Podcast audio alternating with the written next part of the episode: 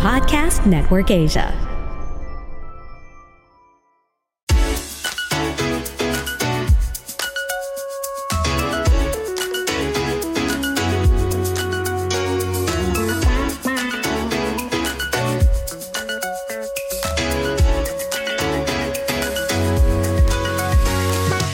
Love triangle ang eksena sa buhay ng letter sender natin ngayong araw. Pakinggan natin yan dito sa 14th episode ng The Major Major Podcast with Venus Ra.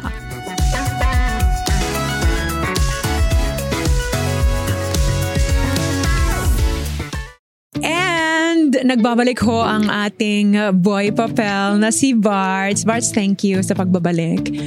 Maraming salamat sa tulong mo. Yay! Thank you! Ay, ayan, sige. Um, pakinggan ho natin ang sulat ng ating letter sender. Hey, Ati V. I really enjoy listening to your podcast and I pray for its major, major success. But I don't want to just be an avid listener. Gusto ko ring ma-experience maging letter sender at makarinig ng advice from you, Ate V. There's a guy tawagin natin siyang Brian, who I didn't have much interaction with. But suddenly, he expressed his intentions of pursuing me and even mentioned marriage. Sinagot ko siya, Ate V, but not with a yes. Ang sabi ko sa kanya, sorry, I like someone else. And that someone else is Patrick, friend ni Brian. You mentioned in one of your past episodes that it's not good to pursue a girl out of fear na maunahan siya ng iba. Feeling ko, ganon si Brian Ate V. Meanwhile, I do like Patrick and I think he likes me too. I won't assume unless stated. Pero may kaunti siyang pagpaparamdam and there's something special in the way we communicate. What I like about his approach is that he takes things slowly but surely. If you were in my shoes, what will you do, Ate V? Is bro code still applicable in Christian setting? I feel like Patrick won't make a move given the situation with Brian. I'd love to hear your thoughts. Yours truly, Jamie. Ah, Jamie, thank you once again um, for being an avid listener. And it's really heartwarming to know that this podcast has touched people's lives. And the fact na gusto mo na rin mag-send ng letter to also hear from us, ako, I, I really appreciate that. Maraming salamat, Jamie. You know, sometimes um, we get entangled in a complex situation involving people where our choices are bound to affect everyone. So, isa-isahin natin yung kwento mo, Jamie, at tingnan natin anong pwede nating um, uh, siguro pag nilay-nilayan dun sa kwento na binigay mo sa amin. Sige, number one is, um, Brian confessed his intentions to you. And you turned him down. Um, not only because you like someone else, pero sabi mo rin, wala kayong masyadong interaction ni Brian. So, I think that's a, a wise decision because you shouldn't get romantically involved with someone you haven't really known deeply. At medyo ano yon um, yung observation mo na parang he's rushing things, mahirap yon kasi of course you want to build um, uh, a relationship with someone na nakilala mo or or meron kang willingness na kilalanin dong din yung tao. Uh, mahirap yung situation na ganun kasi it's like you're building a house on a flimsy foundation. Especially if you are not ready for marriage yet. So, yun yung una. Yun yung unang, kumbaga, chunk na nakita natin dun sa letter mo. Pangalawa is, si Patrick. Okay? The guy that you like na friend ni Brian. You said, you think my feeling siya sa'yo and that there's something special with how you communicate.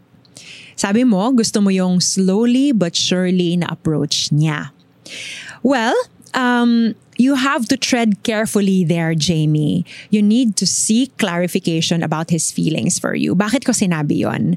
Um, if you're in the right age, okay? hindi na kayo estudyante, hindi na kayo mga ano, hindi na kayo teens.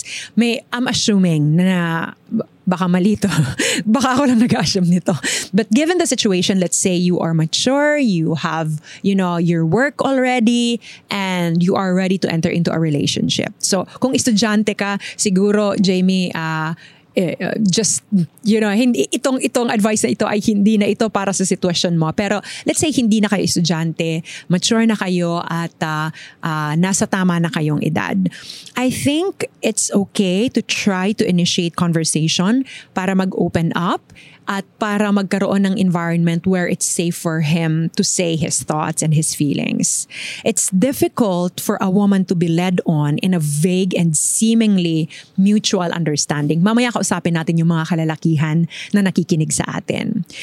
Um, if tumatagal na na wala pa ring linaw kung anong namamagitan sa inyo ni Patrick, maybe give, give each other some space, be friends, but don't be overly attached ikaw yung maglagay ng boundaries to also protect yourself. Mahirap kasi Jamie yung i-reserve natin yung sarili natin para sa lalaki na hindi naman natin alam kung talagang may gusto sa atin. Do you get what I mean? So, You may also want to widen your horizon. Uh, don't be stuck in a love triangle. Malay mo, wala pala sa kanilang dalawa yung totoong lalaki na ni-reserve ni Lord para sa iyo. After dealing with Brian and Patrick individually, it's also important to consider their friendship. Ano ba talaga yung dynamics nila? Do they know na pareho silang may gusto sa'yo? O kung talagang pareha silang may gusto sa'yo? How do they feel about that?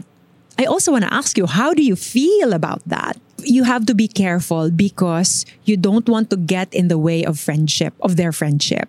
I suppose they're also both Christians. So kung parehas silang Christian, sana meron silang mature conversation about you and about their friendship. Also, um, by nature, alam natin, Jamie, na, you know, men tend to be conquerors and they tend to thrive in competition. Nakaka-boost yun ng ego nila. But there's a danger when it gets out of hand. Mahirap yon. Ensure a healthy relationship among the three of you. Communication is very important and don't let this be an unhealthy competition na sa huli ay may masasaktan.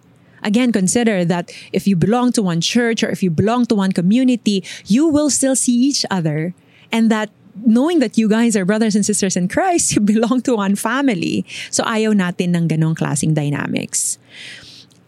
To your question na is bro code still applicable in the Christian setting? Ito, personal ko tong opinion, um, Jamie.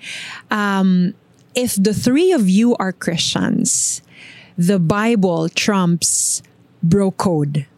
I personally think that bro code is human ethics carved from biblical principles. For example, when the Bible mentioned that um, you should not covet thy neighbor's wife. So ang sinasabi doon, if someone is already in a relationship, you should not enter into a relationship with someone who is already committed to someone.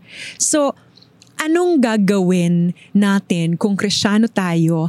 Um, should we, you know, practice what bro code basically is saying or should we practice respect and prudence uh, based from what the Bible is telling us to do? If you ask me, Jamie, kung ano yung gagawin ko, kung ako yung nasa sitwasyon mo, medyo mahirap. Pero siguro ako, I will let them figure things out without me being part of the picture. I would want to see how these men would experience and would exercise respect and prudence. I want to see how they will handle the situation and gusto kong makita kung paano nila gagawin yon in a respectful manner as brothers and sisters or as brothers in Christ hindi ako yung magsasabi kung ano yung dapat nilang gawin. Hindi ako yung magdedirect kung ano yung dapat nilang gawin. Sila dapat yung mag-usap ng lalaki sa lalaki bilang magkapatid sa pananampalataya para ayusin nila yung sitwasyon. And to me, that's that will be a blessing because I will also see their character. There w- this will also be a test of character for them. So, sa mga lalaki naman ho na nakikinig sa atin, um, this is for you guys and I hope that you will take this to heart. To the men listening to this podcast, don't lead women on and make them feel extra special if you have no feelings or if you're uncertain about entering into a commitment. Linawin natin yung gusto nating mangyari sa mga bagay-bagay and respect women the way you want to be respected. I hope that that is clear to you guys. So, yun lang, Jamie. Um, I hope that that helps. And I hope that that will also encourage you to think about your situation more and to really pray about your situation. Here are some takeaways from today's episode. What do you do when you are embroiled in a love triangle? Number one, reflect on your feelings. Take time to reflect on your own feelings and priorities. Assess what you truly want and need from a relationship. And and I hope na pag ready ka na um to enter into a relationship, talagang tanungin mo yung sarili mo, ano ba talaga ang gusto ko? Or sino ba talaga ang gusto ko? Also, prioritize your own well emotional well-being and carefully consider the long-term implication of your choices. Number 2, communicate openly and honestly. Engage in open and honest communication with all parties involved. Express your feelings, concerns, and intentions clearly, allowing for a respectful dialogue. And hopefully, in that conversation, you will also see the person's character. Effective communication can help foster understanding and potentially lead to a resolution. Number three is this make a decision and take action. Based on your reflection and communication, make a decision about how you want to proceed. It may involve choosing one person or choosing none. And I hope that your decision will be based on, uh, will be based carefully on uh, processing things, praying about your situation, and seeking godly counsel. Consider the person's relationship with God, the person's character, person's family background, the person's maturity, and I hope hindi lang natin pinili yung tao kasi gwapo siya or maganda siya. You know? Once you've made a decision, take action promptly to minimize further emotional distress for everyone involved.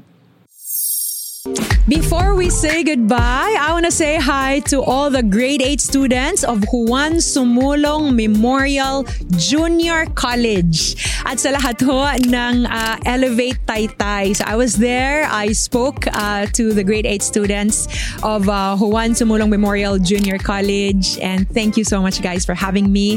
I really enjoyed that time with all of you. We have an exclusive Instagram group chat. Guys, we're slowly building a community out of this show. So if you're interested to join, message us on any of our social media accounts.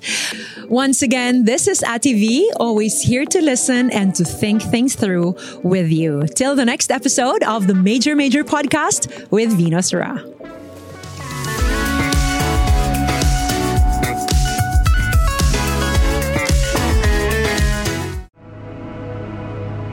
The views and opinions expressed by the podcast creators, hosts, and guests do not necessarily reflect the official policy and position of Podcast Network Asia, the hosts of the program, or other programs of the network.